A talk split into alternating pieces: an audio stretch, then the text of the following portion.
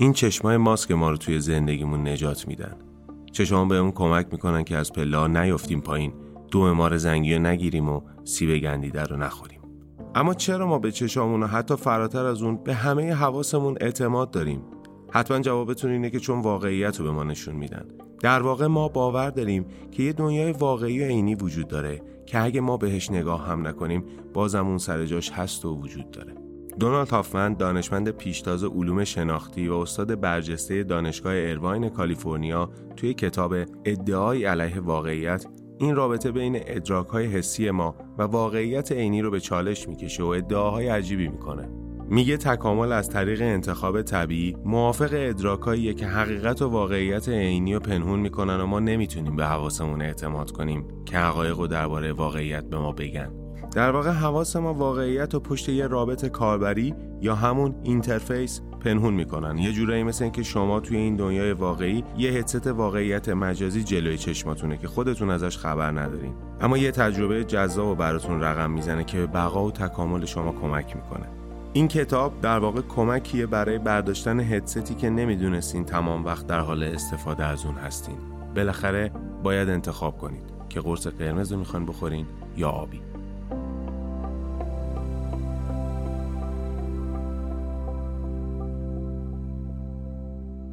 دوستان همراهان عزیز فارکست سلام به این اپیزود از فارکست کتاب خوش اومدین فارکست کتاب پادکستیه که ما توی اون سعی می‌کنیم هر بار چکیده یکی از جدیدترین کتابای علمی برگزیده در زمینه های مختلف مثل اقتصاد، مدیریت، فیزیک، فلسفه و خیلی از موضوعات دیگر رو براتون روایت کنیم. تلاش ما اینه که کتابایی رو که مرور می‌کنیم همشون جز معتبرترین کتابهای روز دنیا باشن. علاوه بر این توی هر قسمت سعی کردیم از یه استاد دانشگاه یه شخصیت علمی یا یه کارشناس با تجربه در حوزه مربوط به موضوع اون کتاب دعوت کنیم تا ضمن روایت قصه اصلی کتاب برداشت ها و بهره هایی رو که کسب و کارها و جامعه امروز ما می‌تونه ازش بهرهمند بشه رو برامون بازگو کنن. راوی این اپیزود از فارکست کتاب دکتر شاهین روحانی عضو هیئت علمی دانشکده فیزیک دانشگاه صنعتی شریف هستند و این کتاب بسیار جذاب که تلفیقی از دانشهای علوم شناختی، زیستشناسی و فیزیک رو به شیوایی برامون روایت کردند.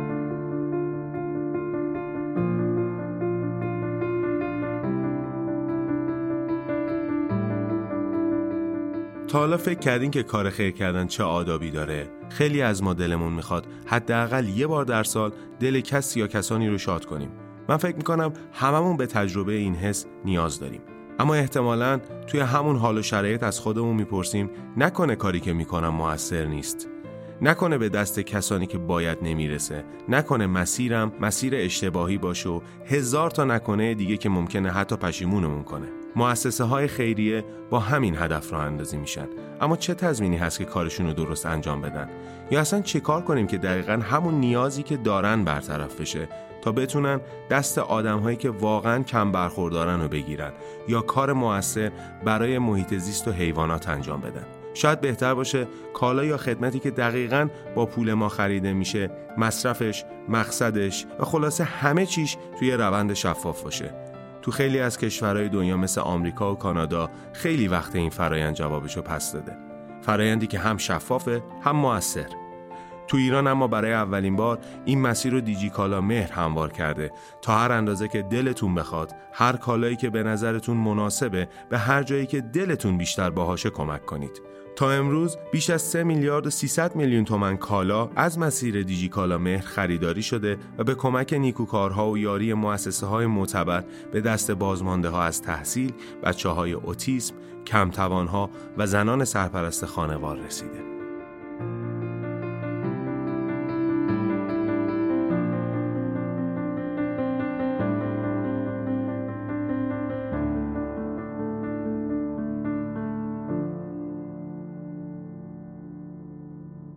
کتابی که می‌خوام راجبش صحبت کنم کتابی است با عنوان ادعایی بر علیه واقعیت با زیرتیتر این که چگونه تکامل واقعیت را از ما مخفی کرد.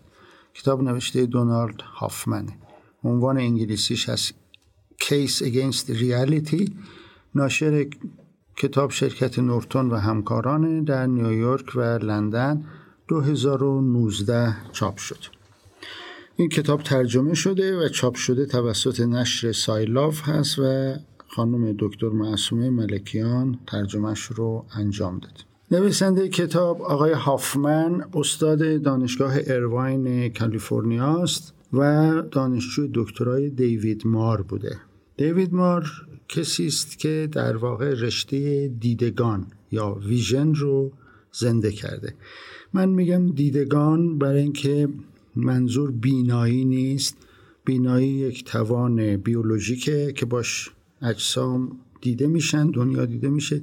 منتها ویژن یه چیز پیچیده تره. توان پردازش مغز هست از اونچه که می‌بینه اونچه که چشم بهش گزارش می‌کنه. به حال این فیلد رو دیوید مار زنده کرد. دیوید مار یه نابغه عجیب غریب بود و در سن 35 سالگی از این دنیا رفت.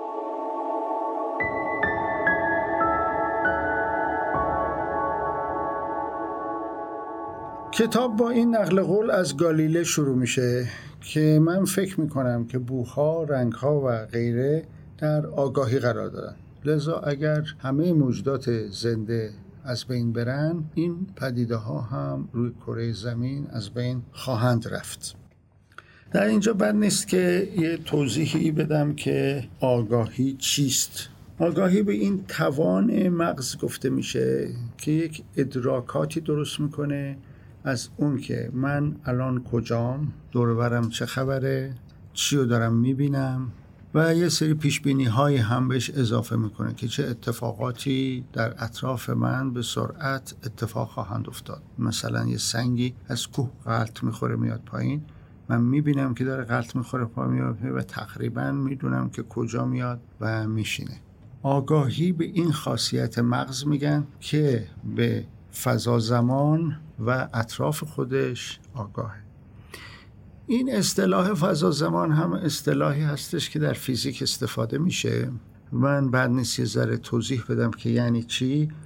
فضا رو فکر می‌کنم که همه قبول دارن که ما دورورمون یک فضای سبودی هست. در شش جهت می‌تونیم حرکت کنیم. هر محور یه جهت مثبت داره یه جهت منفی داره و دو تا تو سطح داریم. یکی عمود بر سطح داریم. بنابراین میشه شش جهت یا سه محور فضا. کسی با این مسئله مشکل نداره. و بعد یه زمان هم داریم. یعنی به اطرافمون که نگاه می‌کنیم می‌تونیم بفهمیم که زمان به سمت جلو داره حرکت می‌کنه. مثال معروف این داستان اینه که اگر یک خونه منفجر بشه و از این انفجار فیلم برداری بشه و بعد فیلم رو برعکس به ما نشون بدن ما می‌تونیم بفهمیم که فیلم رو دارن برعکس نشون بدن چون انتظار نداریم که آجرا خودشون جمع بشن دور همدیگه و برن بالای دیواری درست بشه. برعکس آجرا پرت شدن به بیرون. ما می‌تونیم تشخیص بدیم که جهت حرکت زمان این یکیه نه اون یکی. و این هم میشه مفهوم زمان. و خب در یک مقیاس بزرگتر البته من یادم هستش که در پنج سالگی، شش سالگی، هفت سالگی چیکار کردم بعد رسیدم به ده سالگی و همینطور آمدم تا این سن فعلی. یک مفهوم بلندتر از زمان رو به هم میده. در فیزیک البته این به حد نهایی خودش کشیده میشه که در مهبانگ کل گیتی به وجود اومد و این اتفاقات یکی پس از دیگری افتادن تا بالاخره رسیدیم به کهکشان راه شیری. در کهکشان راه شیری کره زمین به وجود اومد و رو کره زمین حیات به وجود اومد. این درک دراز مدت از زمان رو داریم. این در مورد فضا این هست. من اونجا کوتاهی کردم نگفتم که فضا ما در این نگاه اولیه فضای اطراف خودمون رو می‌شناسیم ولی فضا هم تا بینهایت ادامه داره. شب که به آسمون نگاه می‌کنیم ستاره های بسیار دست رو می‌بینیم. اگه با تلسکوپ نگاه کنیم هنوز دورتر رو هم می‌تونیم ببینیم. حرفی که انیشتن زد در اول قرن بیستم یه حرفی بودش که به زحمت ازش پذیرفتن. من حالا اخیرا یه مقاله جالبی خوندم راجع به این که چرا به انیشتن جایزه نوبل رو فیزیک رو برای کشف نسبیت ندادن. در نظریه نسبیت انیشتن گفت فضا زمان یه چیزن یک پیوست دارن همه چیزشون به هم وصله و این مفهوم همزمانی مثلا یه توهمه. ما خیال می‌کنیم که اگر الان ساعت دوازده و سه دقیقه هست در این اتاق که من نشستم. همه جای دنیا دوازده و سه دقیقه است. همچی چیزی نیست. البته یه تفاوت زمانی وجود داره که مثلا فلان شهر از ما چهار ساعت جلوتره. اون نه. اون چهار ساعت جلوتر هم تصحیح می‌کنم. باز همزمانی انیشتین گفت وجود نداره. حالا این حرفایی که زد خیلی رو برانگیخت در اون زمان و به شدت باش مخالفت جدی کردن و مخالفت از دو نوع بود. یک سری فیزیکدان حرفاشو نپذیرفتن و بعد یک سری فیلسوف حرفاشو نپذیرفتن. و این اشخاص که حرفاشو نپذیرفتن البته آدمای مهمی بودن و اینا مانع شدن از اینکه بابت نسبیت به انیشتن جایزه نوبل بدن. و الا حقش جایزه نوبل بود.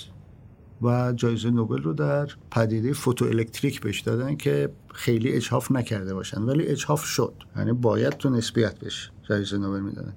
پس این مفهوم در فیزیک وجود داره که ما یک پیوستاری از فضا و زمان داریم. که در این پیوستاری که از فضا و زمان داریم مثل یه ظرف اجسام وجود دارن. اجسام بعضیاش همین مثلا بشقاب و قاشقی هستن که رو میزن خود کره زمین خورشید منظوم شمسی اینا همه داخل این ظرف وجود داره من این حرفا رو دارم می‌زنم چون بعدا احتیاج دارم. حالا یه ذره تحمل کنید. این اجسام انیشتین گفتش که شکل ظرف رو عوض می‌کنن. این حرف واقعا غیر عادی بود در اون زمان که زد. هنوز هم پذیرفتنش برای ما سخته. ما یه دونه سیب می‌ذاریم توی کاسه. انتظار نداریم شکل کاسه در اثر حضور سیب به هم بریزه. ولی انیشتین گفت میریزه. شکل فضا زمان در اثر اینکه کره زمین توش قرار می‌گیره به هم میریزه و اطراف کره زمین شکل فضا زمان عوض میشه و این در واقع پدیده ای هستش که ما بهش میگیم گرانش. یعنی نگاه می‌کنیم می‌بینیم یه چیزی افتاد رو کره زمین. دیدگاه قبلی این بودش که کره زمین اینو جذب کرده به سمت خودش. دیدگاه انیشتن این بود که فضا زمان در اطراف کره زمین شکلش عوض شد و این سیبه این شکلی بود حرکت طبیعیش. خب این میشه دیدگاه حاکم. حاکم به این معنا که اون کسانی که با نسبیت عام آشنا هستند دنیا رو اینگونه می‌بینن که تعدادی اشیاء مادی هستند در داخل این صرف از فضا زمان قرار دارن. و این دیدگاه در واقع چیزی هستش که حواس پنجگانه ما به ما میگه. ما اطراف خودمون رو نگاه می‌کنیم یه فضایی می‌بینیم یه زمانی می‌بینیم. انیشتن شواهدی میده که این دوتا یه چیزن. میگیم خیلی خوب یه پیوستار فضا زمان می‌بینیم و اشیا در داخلش هست. و حالا اگه چشممو ببندم اینا همچنان اونجا هستن. ربطی به من ندارن. این دیدگاه غالب و حاکم فیزیک حتی اگر همه انسان ها هم از بین برن یعنی هیچ کس نباشه که اینو این چنین درک بکنه باز هم اینا هستن. اینجا مشکل اصلی روی این کلمه درکه یا همون بحث آگاهی که در واقع آگاهی منه که به من میگه که من کجا هستم و دور چی هست. و من می‌تونم این سال بپرسم که چه شاهدی وجود داره که غیر از آگاهی من چه شاهدی وجود داره که اینا هستن؟ و این سوال قدیمی فلسفی هست که خیلی ها مطرح کردن که من اثباتی برای وجود واقعیات ندارم. فقط همین ادراکم رو دارم. الان سوال کتابم همینه. ما البته می‌دونیم که حواسمون همه چیز رو به ما نشون نمیده. یعنی می‌دونیم که این آگاهی که داریم خیلی دقیق نیست. به این معنا که بعضی از فرکانس های نور رو نمی‌بینم.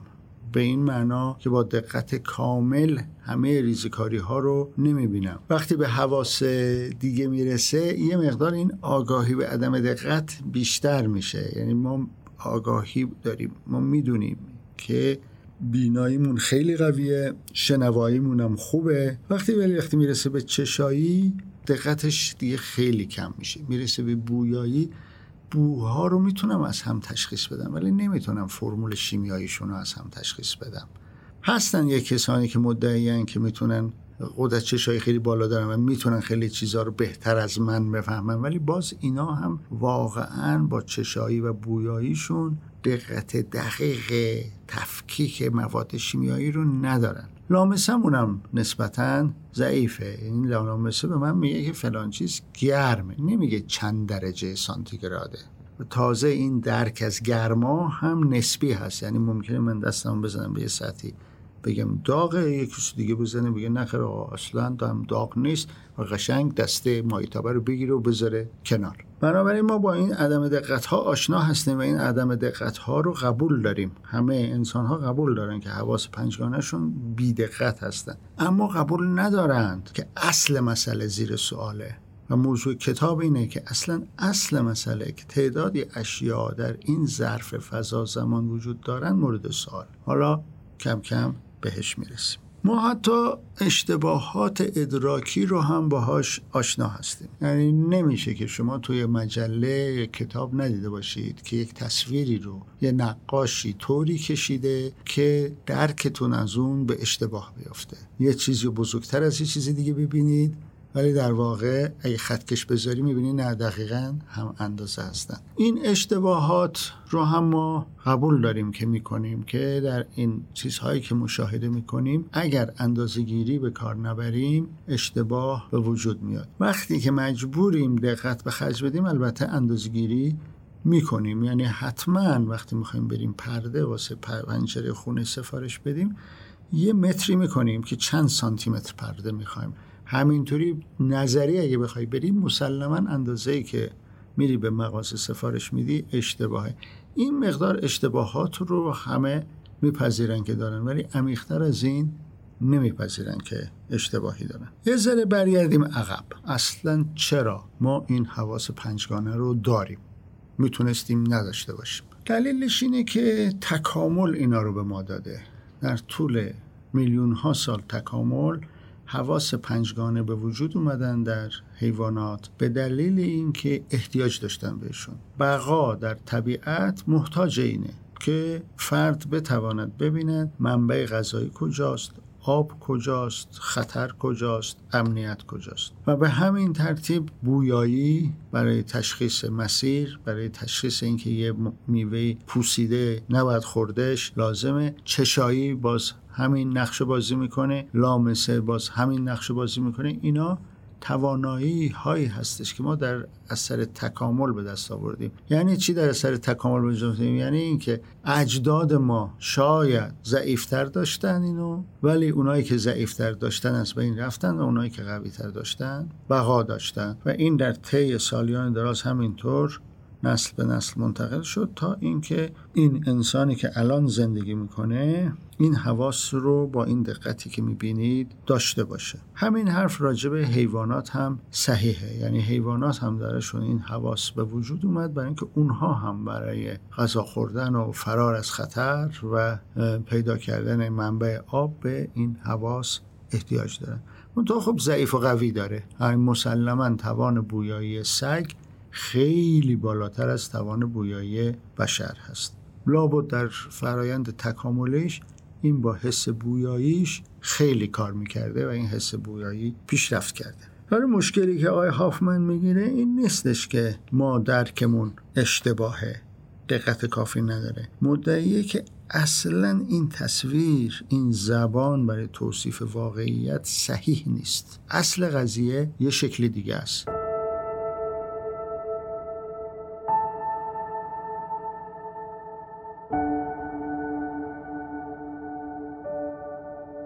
از 400 سال قبل از میلاد مسیح این مشکل شروع شد. دموکریتوس که یک فیلسوف یونانی بود ادعا کرد که مفاهیمی مانند سرما، گرما، شیرین، تلخ ساخت درک ما هستند و اینا واقعیت عینی ندارن و هیچ مرجعی ندارن. اون وقت سوال این میشه که ما اگر این درکی که از ما رو شیر و اخرب داریم پس چطوری زنده میمونیم؟ یعنی بالاخره اینا یه خطراتی برای ما حساب میشن و اگر ما بهشون بیتوجه باشیم از بین میریم. برای توضیح این سوال هافمن از یک تمثیل استفاده می‌کنه که کسانی که با کامپیوتر کار کردن باش آشنا هستن. شما وقتی می‌خواین توی فایلی تو کامپیوتر یه چیزی بنویسین این فایل به صورت یک آیکان زرد رنگ روی صفحه دسکتاپ ظاهر میشه. شما کلیک می‌کنید فایل باز میشه توش می‌نویسید بعد میبندید تمام میشه میره. ولی ما می‌دونیم که فایل ها مربع شکل نیستن زرد هم نیستن. ما ولی احتیاجی نداریم به اینکه دقیقا بدونیم یه فایل کامپیوتری چه شکلیه و چیه. برای کاری که من می‌خوام بکنم که صرفا ارسال یه ایمیل هست همین حدی که در حد زرد رنگ و مربعی شکل می‌بینم جوابگوی نیاز من هست. در واقع اگر اطلاعات بیشتری می داشتم اون اطلاعات بیشتر شاید مزاحم می بود برای کاری که می‌خواستم ازش بکشم. بنابراین من سراغ به اغرب و مار و شیر بی توجه نیستم یا به یه ماشینی که پرسرعت داره تو خیابون میاد بی توجه نیستم چون اگه برم جلوش میمیرم. و به همین دلیل من اون آیکانی که رو دسکتاپ هست رو بهش بی توجه نیستم. دورش نمیندازم نمیذارمش توی ریسایکل بین. چون بذارم از بین میره و من دیگه کارمو نمی‌تونم انجام بدم. همونطور که من اگر به این خطرات در زندگی واقعی بی توجه باشم از بین میرم. پس یه کاربرد عملیاتی داره که این کاربرد عملیاتی رو تکامل در حدی که لازم بوده واسه من تأمین کرده. منتها تکامل یک سیستم بسیار خصیصه. هر کاری رو در مینیموم ممکن انجام میده. با مصرف انرژی بسیار کم.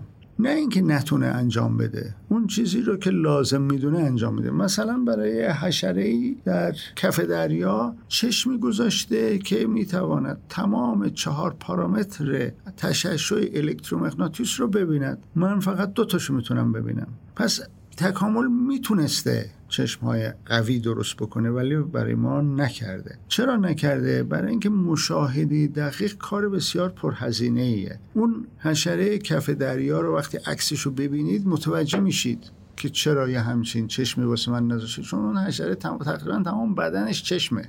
یه بدن کوچولو داره و اصل به یک چشم بسیار بزرگ. خب این کاربرد داشته واسهش اون چشم خیلی بسیار بزرگ. یعنی هزینه ای که پرداخت می‌کنه واسه اینکه همچون چشم خیلی دقیقی داشته باشه رو باید بپردازه. نحوه زندگیش ازش میطلبه. من نحوه زندگی که از من میطلبه یه چشمی هست در همین حد که دارم. به قدرت چشم اون حشره نیست به قدرت چشم عقاب هم نیست ولی کارهای منو را میندازه و بیشتر از این نیاز ندارم.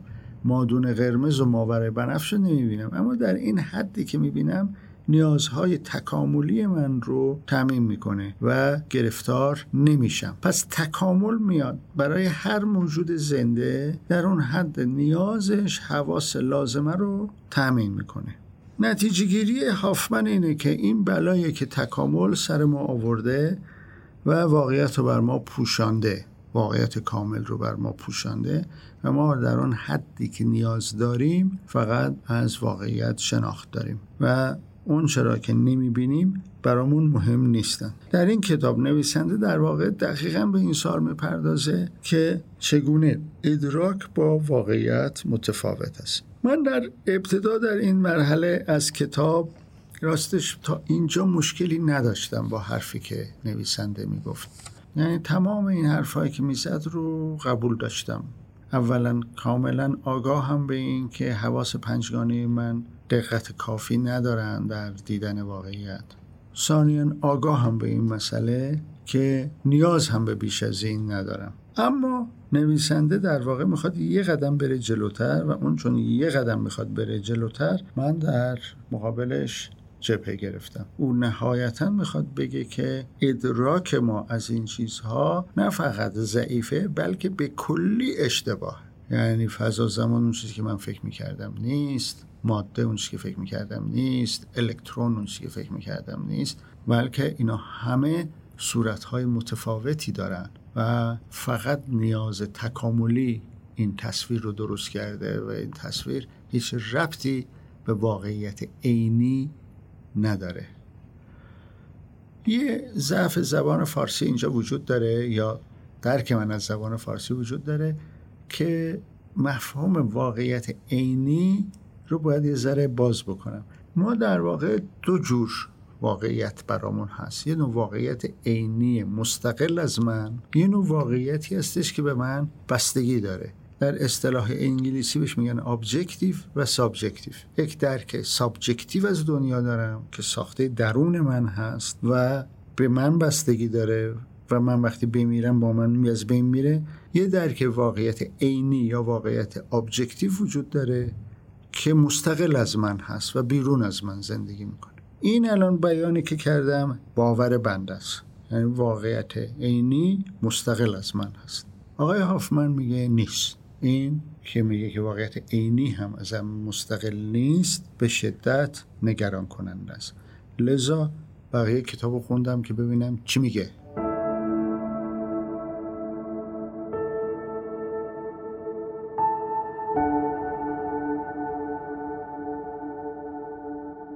فرق بین واقعیت objective و subjective چی می‌تونه باشه؟ در این مثال هایی که در اطراف ما هستند مثلا فرض کنید یک لیوان آب شاید خیلی این فرق مشهود نباشه. لذا من اجازه می‌خوام یه ذره دورتر برم. برم به یک چیزهایی که یه ذره سخت تره مثلا الکترون. آیا الکترون یک واقعیت objective ه یا یه واقعیت subjective ه یا عبارت دیگه آیا الکترون اون چیزی هست که من تصور می‌کنم یا خودشم اون بیرون وجود داره؟ مستقل از من. خیلی سخته جواب دادن به این سوال. شما سعی می‌کنید یه آزمایش های انجام بدید که بهتون نشون میده یه الکترونی وجود داره. تو آزمایشگاه فیزیک اتفاقا تو آزمایشگاه فیزیک دو دانشگاه از جمله کارهایی که ما می‌کنیم اینه که به دانشجو تفلک میگیم که برو بار الکترون رو اندازه گیری کن. نه تنها باید الکترون وجود داشته باشه بلکه باید بار الکتریکی داشته باشه بلکه باید قابل اندازه گیری باشه. وقتی قابل اندازه گیریه یعنی یک واقعیت عینی objective مستقل از من داره. صرفا تصور من نیست. اما اینو چون هیچ وقت ندیدمش با چشم که هیچ وقت الکترون رو نمیشه دید فقط اثراتش رو میشه دید ممکنه صرفا یه واقعیت subjective باشه. ممکنه فقط تصور من باشه. مثل خیلی کسانی که در فیزیک نظریه هایی دارن راجع به موجوداتی که بقیه قبول ندارن وجودشو. اون یه واقعیت subjective میشه واسه اون اشخاص. این مثال نشون میده که یک مشکلی وجود داره بین واقعیت عینی و واقعیت درونی من. و حالا یک کاری می‌کنیم. میایم یه اندازهگیری رو الکترون انجام میدیم. در میاد که شتاب حرکتی این الکترون مثلا هست فلان قدر متر بر ثانیه. آیا این حالا یه واقعیت عینیه؟ یعنی واقعا اون الکترون این سرعت رو داره؟ یا تصور من از الکترون هست؟ یعنی اگه یه کسی دیگه بیاد اندازگیری کنه آیا او هم همین فلان قد متر بر ثانیه رو مشاهده می‌کنه یا اونم برای خودش عدد دیگه در میاره؟ اینطوری شاید به این مشکل برسیم که واقعیت عینی با واقعیت ذهنی یا فردی من چه فرقی داره؟ اگر یه واقعیت عینی هست و مستقل از منه افراد دیگه هم باید همون مشاهده رو یا همون اندازگیری رو بتونن انجام بدن. ممکنه این سوال برای شما به وجود بیاد که حواستون درگیر این اندازگیری نیست ولی هست. چون بالاخره شما یه دستگاه می‌ذارید تو آزمایشگاه که این دستگاه یه سری ولتمتر رو نمی‌دونم غیره بهش وصله و این ولتمتره هست که میره مثلا روی عدد وای میسه می‌فهمی سرعت الکترون چقدره. یعنی اینجوری نیستش که نهایتا حواس انسان درگیر نباشه.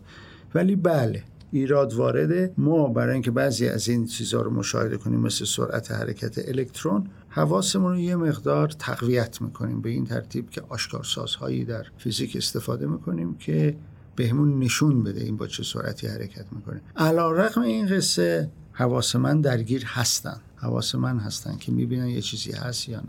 اونور هم اون فرد دیگه هم که داره اندازگیری می‌کنه او هم به همین ترتیب حواسش درگیر هست.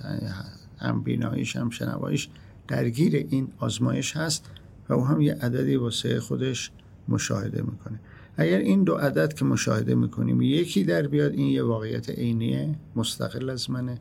اگه متفاوت در بیاد عینی نیست. ولی هافمن اینو قبول نداره. حالا ضمنا اون کسانی که با مکانیک کوانتومی آشنا هستن می‌دونن که این مثالی که زدم چرا خیلی حساسه برای اینکه می‌دونن که در آزمایش های کوانتومی این توافق نظر به وجود نمیاد. باید شرایط خیلی خاصی باشه تا به وجود بیاد. بنابراین واضح میشه که یه مشکل جدی وجود داره بین واقعیت عینی و واقعیت فردی من یا واقعیت ذهنی من. یه چیزایی رو واقعیت میپندارم ولی واقعیت نیستن چون با دیگران در توافق در اون مقدار نمی باشم وقتی به بحث رنگ می‌رسیم شاید یه جوری دیگه بشه این مسئله واقعیت عینی رو بهش پرداخت. همونطور که می‌دونید یک کسانی کوررنگی دارن. یعنی چی؟ یعنی بعضی رنگا رو نمی‌بینن یا رنگا رو متفاوت از اونچه که من می‌بینم می‌بینن. ولی سوال مهم اینجا اینه که آیا من و شما که یک چیز هر دو قرمز می‌بینیم هر دو یه جور قرمز می‌بینیم یا دو قرمز متفاوت می‌بینیم؟ آیا من که به یک چشم انداز نگاه می‌کنم درخت و کوه و رودخونه توش هست. همون رنگا و شکلهایی رو می‌بینم که شما می‌بینید. هیچ راهی وجود نداره برای جواب دادن به این سوال. مگر اینکه بیان یه دستگاه بذارن؟ طول موج قرمزش اینقدر نانومتر. ولی باز اونقدر نانومتر مفهوم قرمز یا سرخ رنگ واسه من نیستش که برای شما هم نیست. ما بالاخره به توافق نخواهیم رسید که این رنگی که من می‌بینم دقیقا همون رنگیه که شما می‌بینید اینطوری سعی کردم شاید تفاوت واقعیت عینی و واقعیت ذهنی رو از هم جدا بکنم یا واقعیت فردی رو از هم جدا کنم. یه چیزایی برای من واقعیت هست که برای شما نیست. و اگر به کسانی که کور رنگ هستن نگاه کنید می‌بینید به کلی با من واقعیتش فرق داره. و این تفاوتی که من و یه آدم کور رنگ در رنگ یک جسم اطلاق می‌کنیم خاصیت عینی اون جسم نیست. فقط تفاوت نحوه مشاهده من. خب به این مسئله حالا کم کم هافمن می‌پردازه که کجا ما عینی هستیم یعنی ابجکتیو هستیم و کجا نیستیم. در فصل اول هافمن به این سوال جواب میده که آگاهی چیه و در کجا قرار داره. این قسمت چیه آگاهی چی هست خیلی سوال سختیه و در واقع اینو بهش جواب دادن کار بسیار مشکلیه. و بشریت به این مقوله آگاهه که ماهیت آگاهی از مسائل مهم حل نشده علمه. یعنی ما می‌دونیم که وجود داره می‌دونیم که یک ادراکی از دنیا هممون داریم ولی نمی‌دونیم که این چطوری به وجود اومده. اونچه که مسلمه اینه که این محل استقرارش در مغزه. حالا چرا این مسئله مسلمه؟ این یه جراحی خیلی خاصی اینو نشون داد. و اون این بودش که بیماران سرعی وجود دارن که دچار حمله سرعی بسیار قوی میشن و دارو جوابگو نیست و کنترلشون نمیشه کرد. راه حلی که ارائه شد این بودش که با یه جراحی دقیق ارتباط بین دو نیمکره مغز رو از بین ببرن. چون سر عبارت است از یک آبشار خیلی بزرگ شلیک های نورونی که باعث میشه تمام کارهای مغز مختل بشه و بیمار به تشنج میفته. اگر دو نیمکره از هم جدا باشن میشه امیدوار بود که این آبشار دیگه به نیمکره دوم نمیره و در همون نیمکره اول اتفاق میفته و تموم میشه. و این انتظار صحیح از آب درآمد و بیمارانی که اینجوری جراحی شدن حمله های سرعیشون کنترل شد. اما یه مشکل جدید پیدا کردن. دو تا نیمکره مغز حالا که مستقل شدن دو شخصیت یا دو آگاهی متفاوت در این فرد به وجود اومد. اگه به فرد بگی چشم چپتو ببند با چشم راستت نگاه کن. یه شخص باهاتون شروع می‌کنه حرف زدن که از وجود اون یکی شخص در نیمکره برعکس اصلا بیخبره. باز میگه این چشم حالا ببند اون یکی چشم باز کن یه شخصیت دیگه ظهور می‌کنه که در نیمکره راست زندگی می‌کنه. و این پدیده بسیار عجیب که سالها روش کار شده و جنبه مختلفش رو مطالعه کردن. یک واقعیتی رو بلا شک بیان می‌کنه و اون اینی که محل استقرار آگاهی در مغزه. و اگر رابطه بین دو نیمکره رو از بین ببری اون فرد صاحب دو آگاهی میشه. هر کدوم در یک نیمکره زندگی می‌کنه. پس ما به این نتیجه می‌رسیم که آگاهی در مغز قرار داره. ولی چیست؟ اما چیست؟ من سوال چی بودنش رو مطرح می‌کنم ولی حالا در طول کتاب به جواب نزدیک میشه انتظار اشخاصی مثل من که پایه و زمینشون در فیزیکه اینه که آگاهی یک پدیده براینده در فیزیک است پدیده براینده چیه؟ پرای پدیده براینده یا ایمرجنت پدیده ای هستش که در تک تک اجزایی که کنار هم می‌ذاری در یه سیستم وجود نداره ولی در کل ظاهر میشه مثال خیلی بارزش اینه که یه تابلوی رو که نقاش می‌کشه در تک تک لکه های رنگش چیزی به نام زیبایی وجود نداره. نوع مواد شیمیایی هستن که رنگای خاصی دارن. ولی اینا رو که کنار هم میچینه زیبایی تابلو ظاهر میشه. حتی مفاهیم پیچیده تر در تابلوهای معروف وجود داره که خشم، حسادت، غیره رو می‌تونن به تصویر بکشن.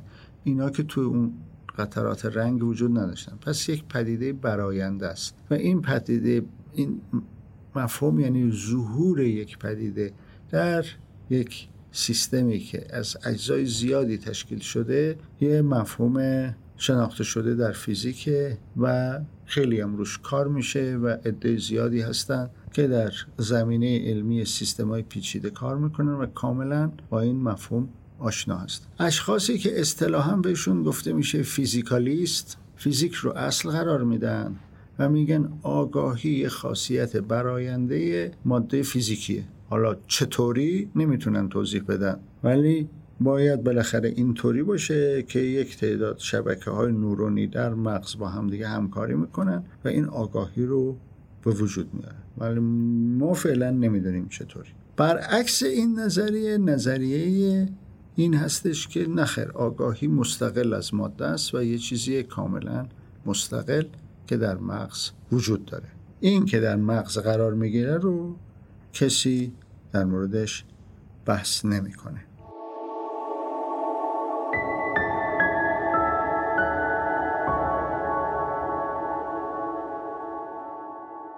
در فصل دوم آقای هافمن به دقیقا این مفهوم زیبایی می‌پردازه.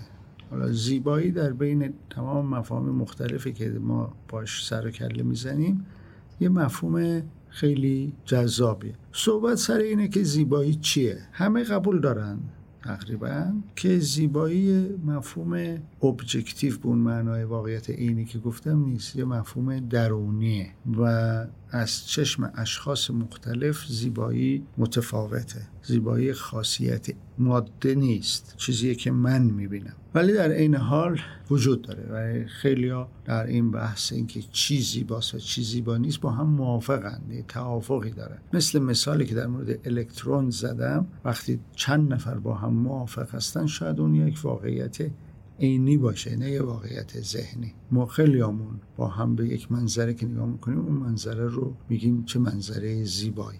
آقای هافمن میگه که اولا که زیبایی رو تکامل به وجود آورده. من این پرنده ها که پرهای بسیار رنگارنگ و زیبایی دارن چرا پرهای رنگارنگ دارن؟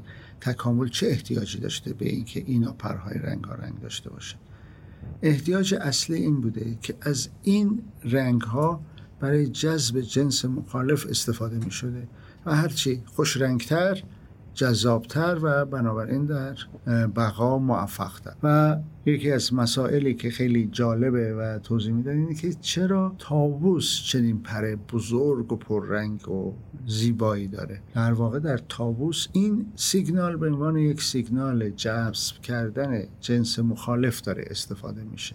در مورد حیوانات پذیرفتن این تز خیلی مشکل نیست. در مورد انسان مشکل تره آقای هافمن مقدار زیادی ادعا می‌کنه تو این فصل که زیبایی در انسان همچنین خاصیتی داره. یه قدری برای من خود این بحث سخت پذیرفتنش ولی می‌تواند این باشد که می‌گوید یعنی میگه در انسان هم زیبایی یک معیار اندازگیری موفقیت تکاملیه و ابزار جذب جنس مخالف. حالا من واقعا چرا به این بحث اعتقاد ندارم؟ و اون اینه که قرار بودش که این توانایی تکاملی رو نشون بده. ولی به تجربه من زیبایی معمولا اشخاص بی ارزه رو نشون میده. حالا به هر صورت شاید بنده در اشتباه باشم. ولی خیلی نشونده نشان دهنده توانایی نیست. بعد مشکل دیگری که دارم اینه که ما زیبایی رو فقط در انسان ها نمی‌بینیم. ما زیبایی رو در غروب آفتاب هم می‌بینیم در یک منظره زیبا هم می‌بینیم. خیلی استدلالای آقای هافمن قانع کننده نیست که زیبایی یک خاصیت تکاملیه. به نظر میاد یه چیز بیشتری توش هست. ولی حالا من در حد راوی حرف ایشون رو تکرار کردم. آقای هافمن ادامه میده به فصل سوم با یک دیدگاه منصفانه علمی یعنی نظرات دانشمندانی که معتقدن که حواس در واقع گزارش دقیقی از واقعیت به ما میدند رو بیان می‌کنه. که در واقع همون باوریه که من تا قبل از خوندن این کتاب داشتم. یعنی واقعا قبول دارم که چشم ما واقعیات رو به ما نشون میده. خیلی خوب مادون قرمز رو نشون نمیده ماور بنفش هم نشون نمیده. اما اون چرا که نشون میده نشون میده. و من وقتی که جسمی در اثر حرارت داغ شده رو و سرخ شده رو می‌بینم و رنگش عوض شده رو می‌بینم و بهش دست نمی‌زنم چون دست بزنم حتما دستم میسوزه. بحث های از این قبیل متعدد در این فصل سوم ارائه میشه.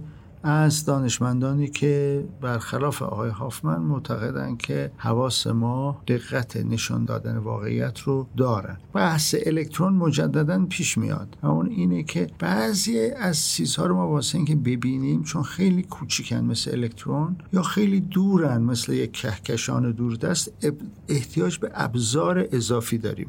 برای دیدن کهکشان دوردست از یه تلسکوپ قوی استفاده می‌کنیم. با چشم عادی دیده نمیشه. و از الکترون برای دیدن الکترون هم از ابزار خاص دیدن الکترون استفاده می‌کنیم که با چشم عادی دیده نمیشه. این به این معنا نیست که ما حواسمون به درد نخورن.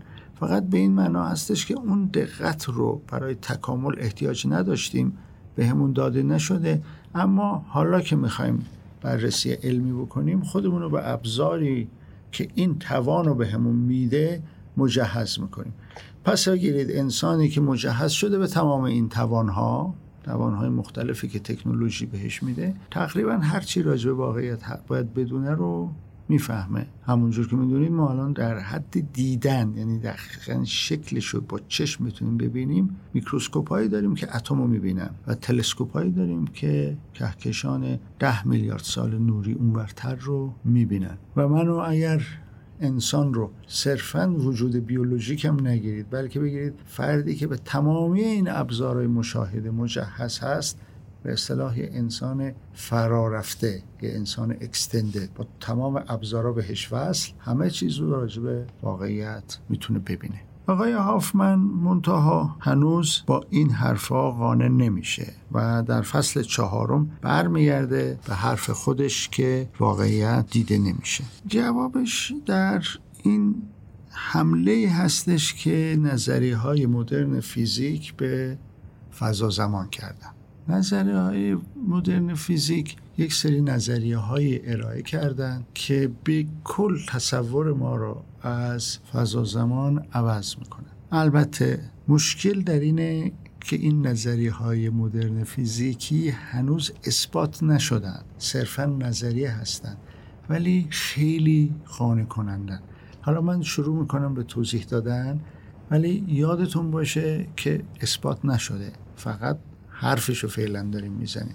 دو جور نظریه وجود داره که فضا زمان رو مورد سوال قرار میده. یکیش اینه که میگه که ما در واقع در یک پوسته چهار بودی از یک دنیای پنج بودی زندگی می‌کنیم و این پوسته چهار بودی در واقع یک هولوگرام هست. حالا هولوگرام چیه؟ وقتی که لیزر اختراع شد انسان متوجه شد که می‌تونه به کمک نور لیزر یه نوع عکس های خیلی جدیدی بگیره. عکس استانداردی که گرفته میشه صرفا به شدت نور حساسه. و بنابراین شما یک تصویر دو بودی از واقعیت جلوی دوربین می‌بینید و اگر مثلا یه ساختمونی رو ازش عکس گرفتن پشتش دیگه نمی‌تونی ببینی. طبیعیه. کسی انتظار نداره. پشت ساختمون در عکس دیده بشه. در هولوگراف اینجور نیست. با استفاده از لیزر عکس گرفته میشه و یه تصویر سبودی ساخته میشه. تصویر سبودی پشت ساختمون رو هم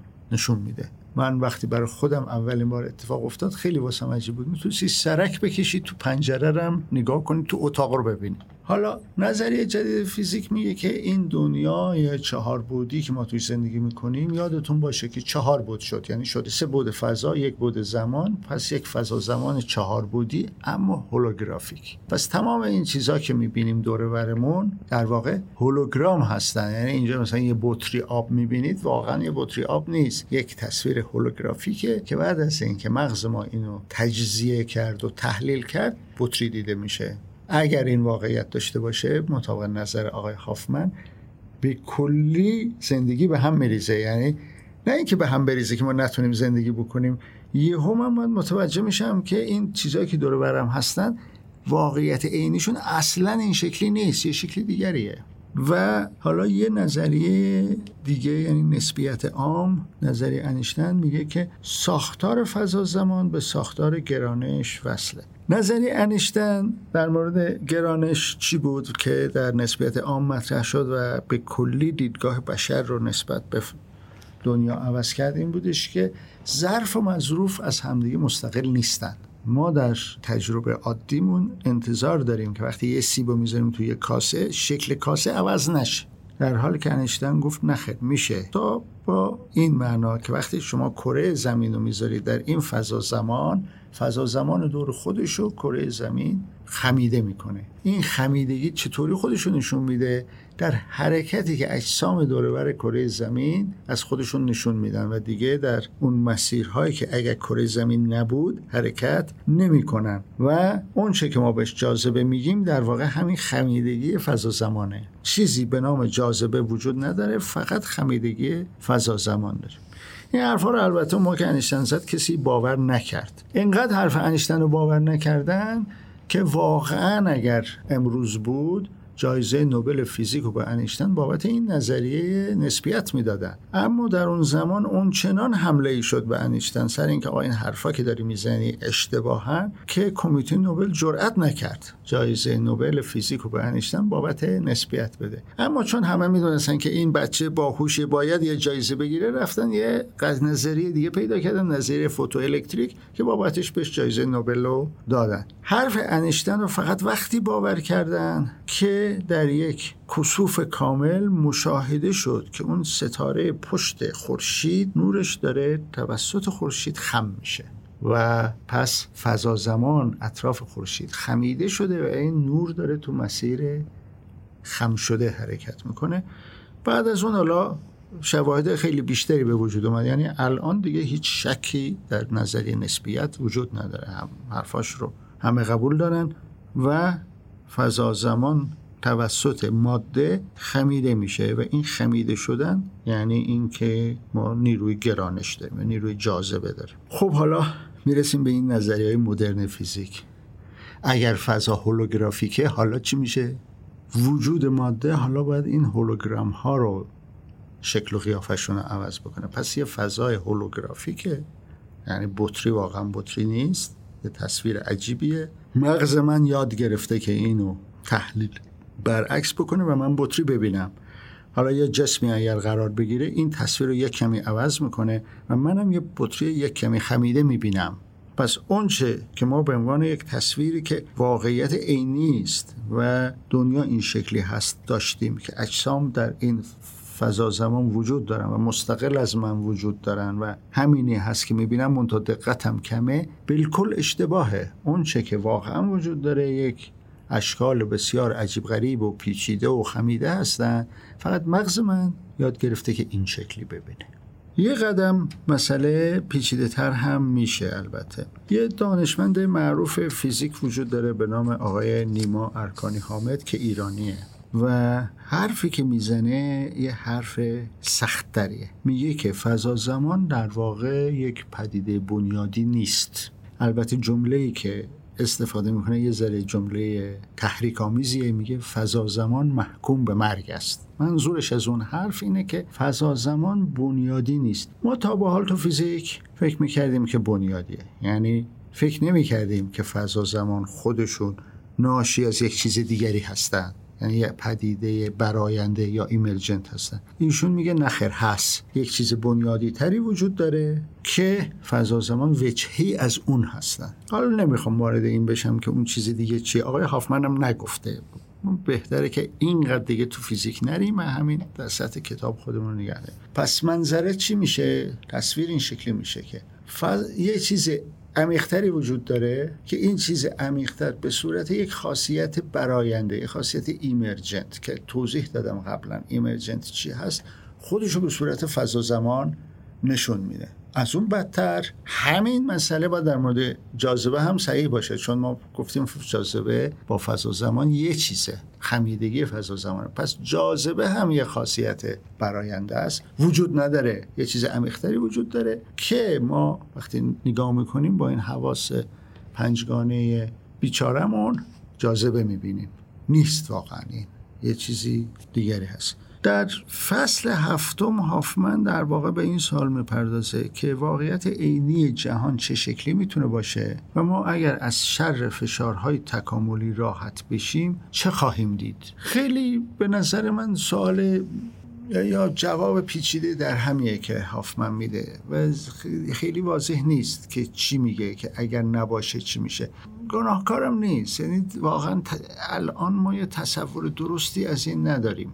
که اینجور اگه نباشه چی میشه. اون چه که اتفاق فقط میفته اینه که این احتمال وجود داره که این چیزهایی که ما به عنوان واقعیت عینی در اطراف خودمون می‌بینیم بالکل متفاوت باشه.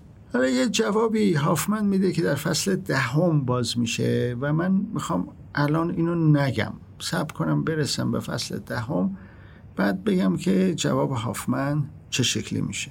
به یه نکاتی در فصل 8 و 9 هافمن می‌پردازه که اونا رو بایستی که می‌گفت و کار درستی کرده که گفته کناری هستن به بحث اصلی. ولی نکته در اینه که وقتی شما از دیدگاه بیولوژیک به دنیا نگاه می‌کنید همه چیز یکسان نیست. یکی از خصوصیات مهم بیولوژیک و ژنتیک اینه که همه موجودات دنیا یک شکل نیستن.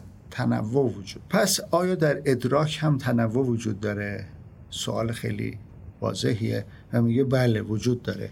اون چرا که ما به عنوان ادراک فرض می‌کنیم که همه دارن همه ندارن. یه درصدهای خیلی کمی وجود دارن از انسانهایی که درکشون با ما بالکل متفاوت. دو تا مثال میده از این درک متفاوت که یکیش من در تجربه شخصی خودم دیدم. کسانی هستند که به ریاضیات رنگ اطلاق می‌کنن. خیلی عجیبه. یعنی واقعا تصورش سخته واسه من که مثلا رنگ چهار چنده یا رنگ هشت چنده. ولی یه استادی داشتم که این استاد به یه معادله نگاه می‌کرد و می‌گفت اشتباهه.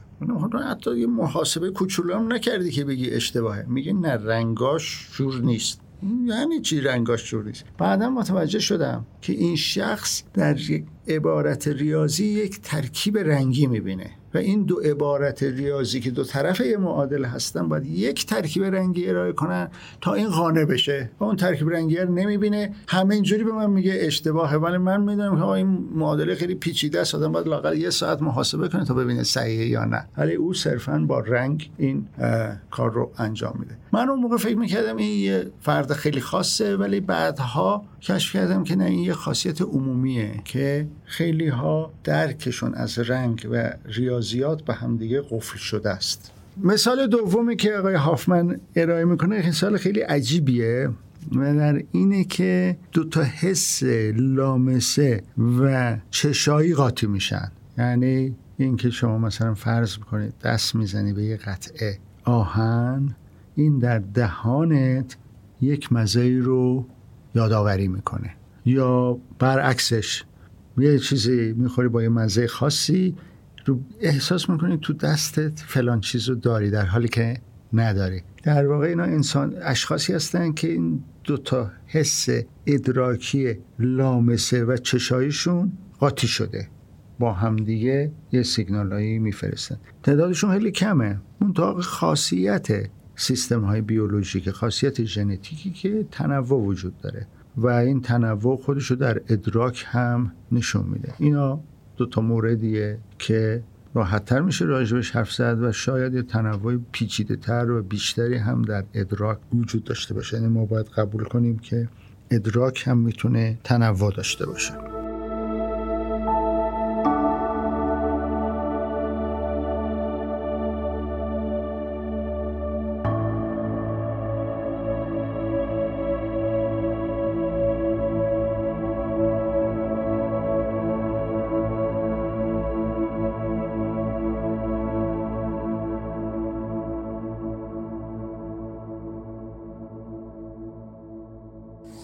فصل دهم. فصل دهم که فصل عجیب این کتابه. یعنی در واقع آدم همینجور که می‌خونه میاد جلو انتظار نداره که با این فصل دهم روبرو بشه ولی آخر این بحثا همین فصل دهمه که بالاخره بحث آگاهی یا ادراک چگونه به وجود میاد.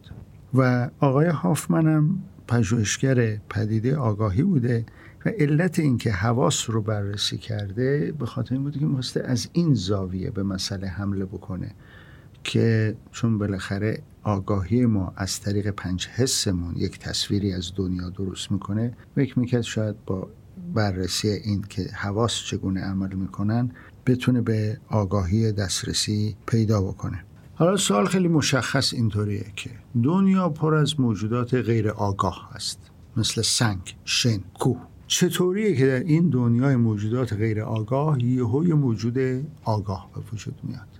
در واقع آگاهی از چی برمیخیزه؟ سه تا نظریه میشه داد اینجا. نظریه اول نظریه فیزیکالیسته. یعنی اشخاصی که پاشون تو فیزیک هست این نظریه رو میدن میگن که آگاهی خصوصیت براینده است و در سیستم فیزیکی می‌تواند تحت شرایطی به وجود بیاد. و در ما مثلا با توجه به اینکه محل نشستن آگاهی مغز هست در ما انسان ها آگاهی از فعالیت خیلی خاص نورون ها برمیخیزه. این یک نظریه است که اتفاقا کسانی هم که تو این نظریه فعالیت می‌کنن آدم های خیلی معروفی هستن. از جمله راجر پنروز که دو سال پیش جایزه نوبل فیزیک رو برد و آقای هامروف. اینا معتقدن که یک ساختارهای خیلی خاصی در شبکه های عصبی مغز وجود داره که اینا منجر به آگاهی میشن. نظریه دوم میگه که دو نوع موجود وجود داره موجود فیزیکی و موجود آگاهی. آگاهی یک موجود غیر مادی هست که در مغز ما قرار گرفته و ریشش فیزیکی نیست. این دیدگاه خیلی دیدگاه مفیدیه برای فیزیک. علل خصوص فیزیک کوانتوم که در فیزیک کوانتوم آگاهی باید کاملا مستقل از فیزیک عمل بکنه. یعنی نباید تابع قوانین کوانتوم باشه. اگر باشه کوانتوم کار نمی‌کنه. پس باید دو موجود مستقل باشن. آگاهی مستقل عمل می‌کنه فیزیک مستقل عمل می‌کنه منتها آگاهی رو فیزیک اثر می‌زنه. یعنی اونجا که می‌خواید مشاهده بکنید مشاهدهگر یه موجود آگاه هست که فرایند فیزیکی رو مشاهده می‌کنه. نظریه تمیزه ولی اشکالش اینه که نمیگه آگاهی از کجا میاد. یعنی ماده رو ما می‌دونیم از کجا میاد. از محبانگ به وجود اومده ماده انرژی فضا زمان همینجا اومدن تا امروز. ولی آگاهی کی به وجود اومد؟ چگونه به وجود اومد؟ جنسش چی هست رو نمیگه. نظریه سوم که نظریه خود آقای هافمن هست موضع بسیار رادیکال تری داره.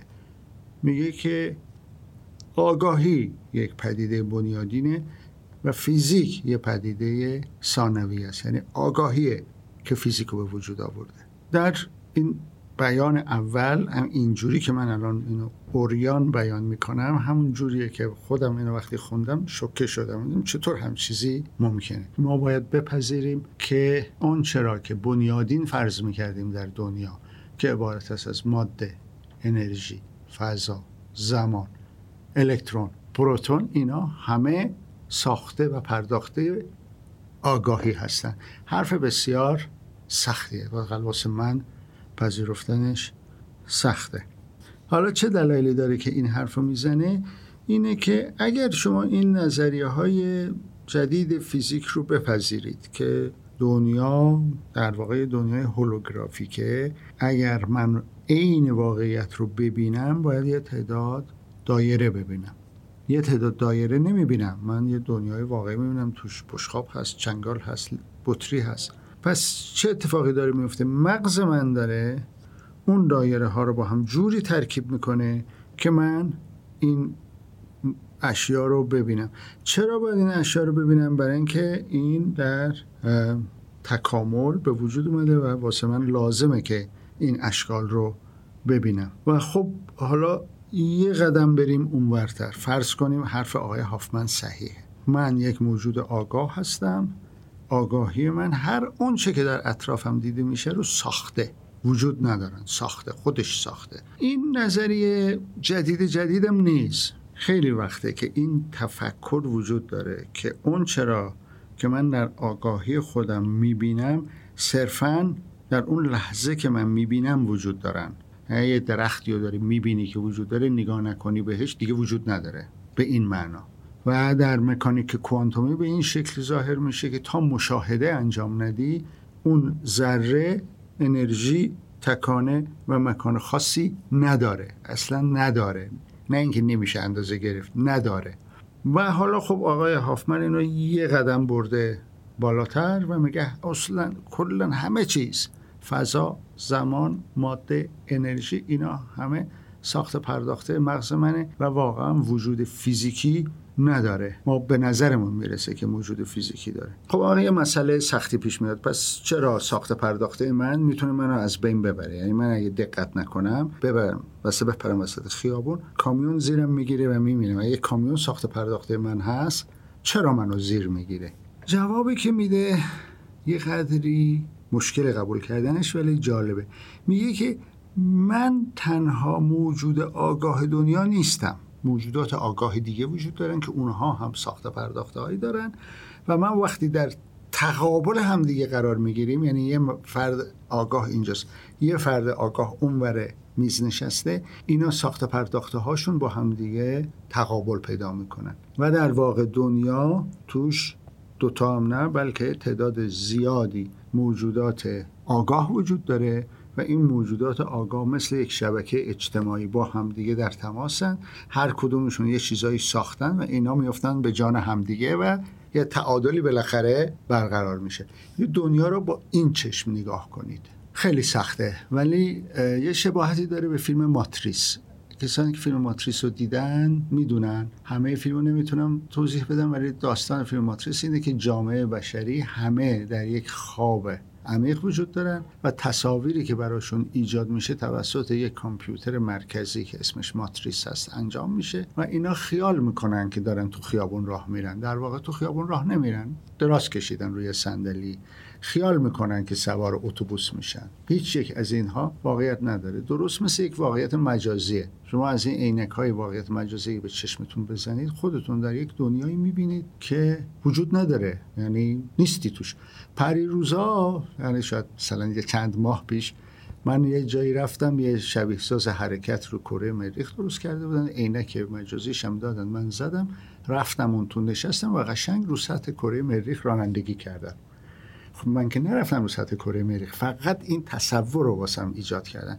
موضوع فیلم ماتریس اینه که برای تمام بشریت این کارو می‌کنیم و همه اون که لازم دارن تامین می‌کنیم از نظر غذا و مواد و اینا.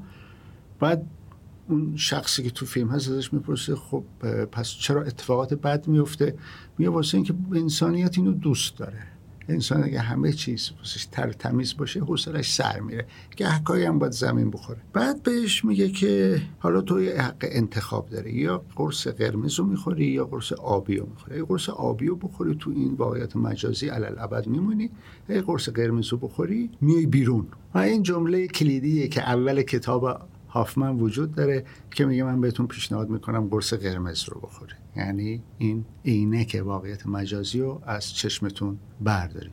در اینجا برداشتن عینک واقعیت مجازی از جنس گوشت و پوسته یعنی ما چشممون و مغزمون اینجوری کار می‌کنه که این واقعیت مجازی رو می‌بینیم. اگر قرص قرمز آقای هافمن رو بخوریم اینو باید برداریم و واقعیت آنچنان که هست. ببینیم که واقعیت آنچنان هست اینه که اصلا ماده وجود نداره اصلا انرژی وجود نداره نه فضا وجود داره نه زمان وجود داره فقط موجودات ادراک کننده. یه قضیه فضاییه ولی خب تصویر قشنگه در پایان کتاب حالا آقای فافمن یه پیوست اضافه کرده که اون پیوسته هم جالبه. یه ذره توضیح می‌خواد و اون اینه که در علم کامپیوتر دو نوع عامل یا ایجنت تعریف می‌کنن. یک عامل خودمختار. عامل خودمختار یک برنامه کامپیوتریه که می نویسید و بعد این برنامه کامپیوتری وقتی شروع می‌کنه به اجرا شدن دیگه به شما ارجایی نمیده. خودش خودمختار میره مثلا داده جمع می‌کنه میریزه یه جایی. که حالا بهشون بات هم گفته میشه در زبان اینترنتی. و شما شاید رفته باشید روی سایت هایی که بهتون میگن. ضمنا این اعداد امنیتی رو هم وارد این جعبه بکن یا تشخیص بده که فلان چراغ راهنمایی وجود داره یا نه. برای جلوگیری از دخالت این بات هاست. بات میاد میره تو وبسایت بیخود میره ثبت نام بکنه چون خود مختاره کسی نمی‌تونه ولی اینو با پرسیدن سوالایی که یه ذره سختتر از کارهایی هستش که بات انجام میده جلوشو می‌گیرن. این میشه عامل خودمختار. یه درجه پیچیده‌تر عامل خودمختار هوشمند داریم. یعنی صرفا یک کار ساده انجام نمیده بلکه داده رو جمع می‌کنه طبقه بندی می‌کنه استنتاج می‌کنه بعد اینا رو میریزه توی یه پایگاه داده.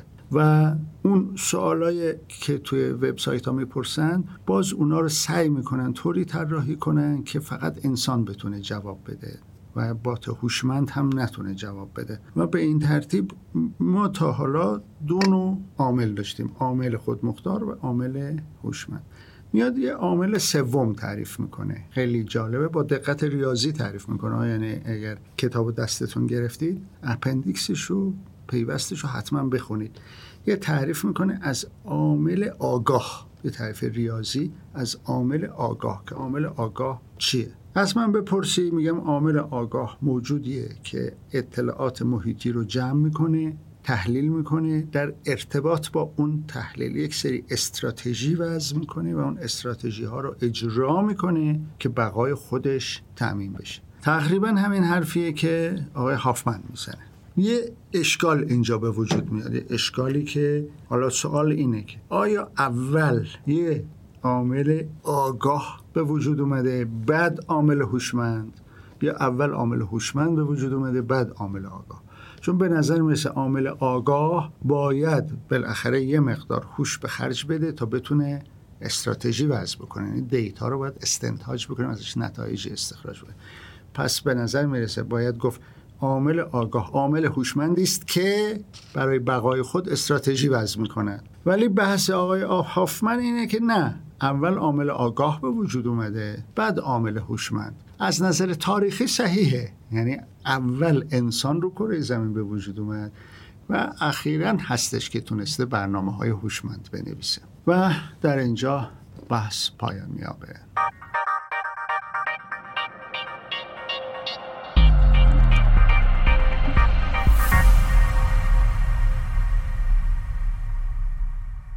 کتاب یه سری چیزایی به من نشون داد که بهش فکر نکرده بودم.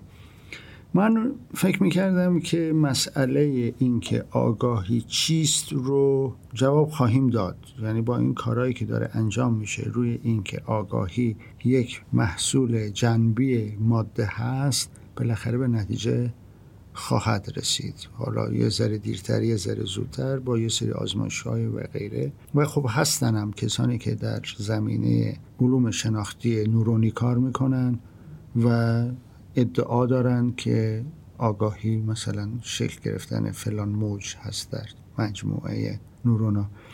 من با خوندن این کتاب دیدم نه به این آسونیا مسئله حل نخواهد شد و مسئله پیچیده تر از اینه و جنبه های دیگری هم می‌تواند داشته باشد.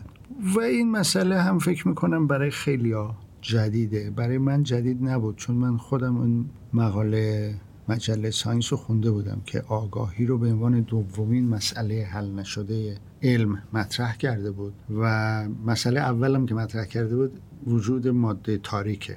ماده و انرژی تاریک رو به عنوان مسئله حل نشده دنیا مسئله شماره یک حل نشده مسئله دوم حل نشده رو گذاشته بود آگاهی. حالا از من اگه بپرسید من میگم مسئله اول حل نشده. بحث تعامل کوانتوم با فضا زمانه که حل نشده است یا گرانش که حل نشده است.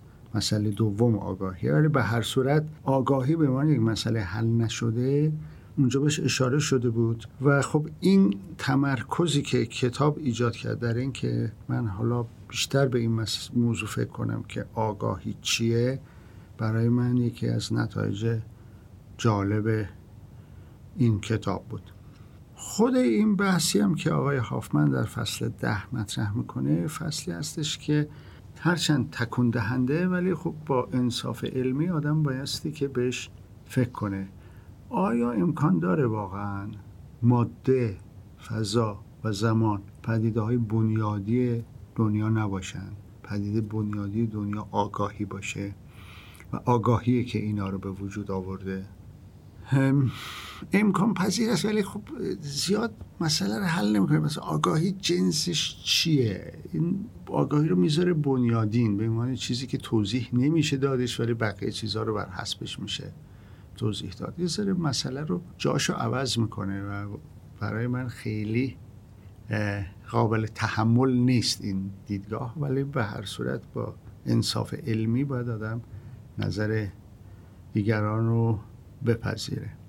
و ضمنا چشم آدم باز میشه به این که چه پژوهش بسیط و مهمی در زمینه حسها و ادراکات در دست انجامه. خیلی چیزها رو در دیدگاه عوامانه حل شده و تمام شده می‌دانن. آدم بیدار میشه به این که نیستش. خیلی چیزها در واقع هنوز حل نشده و ما در این قدم اول هستیم. در این راهی که بشر واقعا 300 سال بیشتر نیستش که شروع کرده که با دیدگاه علمی می‌خواد در جهان رو بفهمه. جهان خیلی قدیمی تره و خیلی بزرگتر از این حرف هست و احیانا ما همین صرفا قدم اول.